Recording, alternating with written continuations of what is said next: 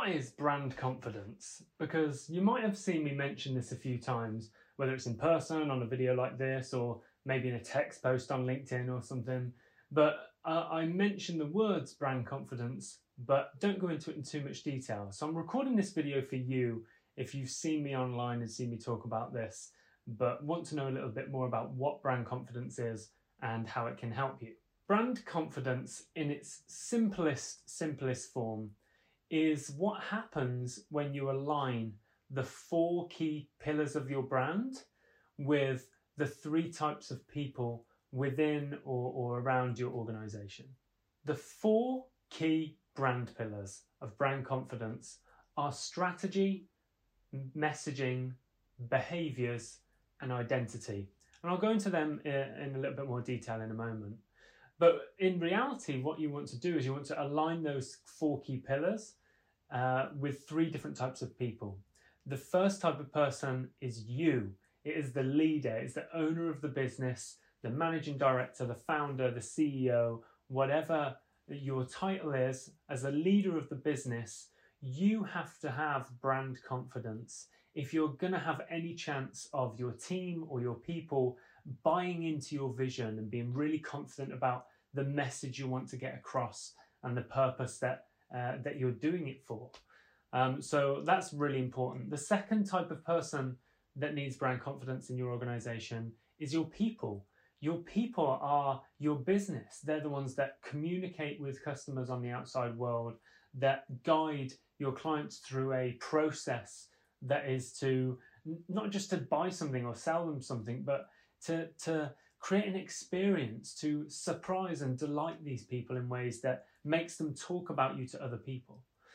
And so that brings me on to the last one, which is your clients and customers.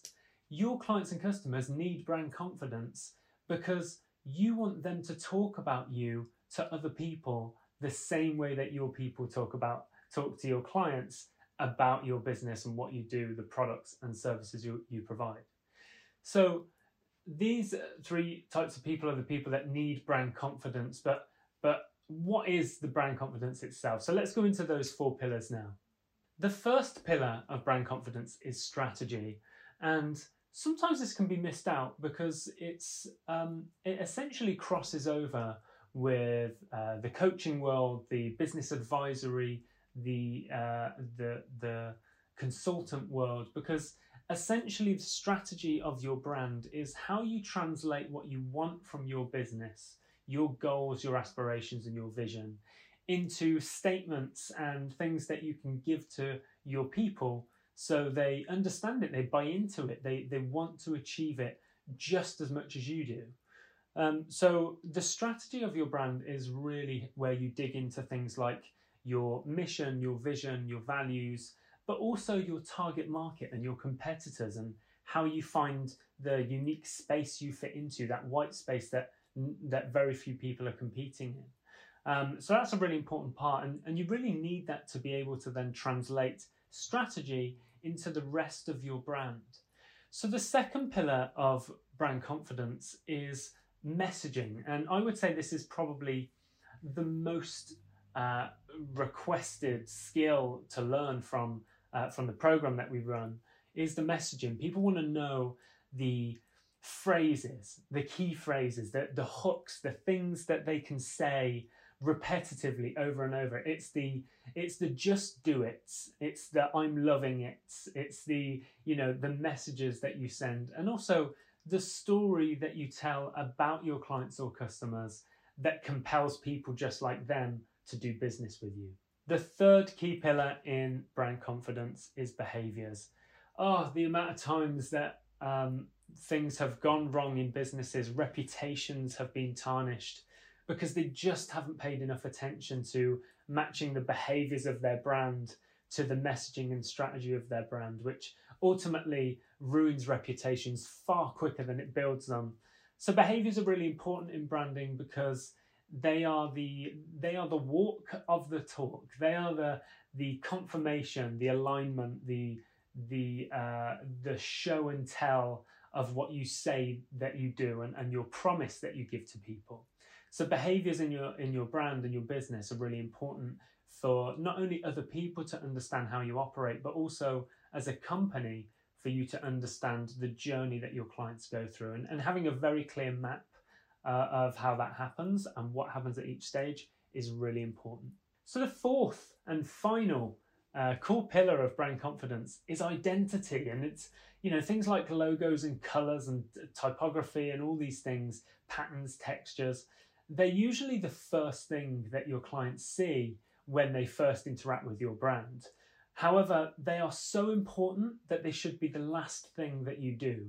Now, whenever I say branding, people normally revert to the visual elements of brand, and it's probably the most uh, the most uh, easily understood part of branding. But I think what's not understood is that there's so much that goes into the visual brand process, the logos and the colors, and and validating that with your target market. That I often think the other three pillars get missed.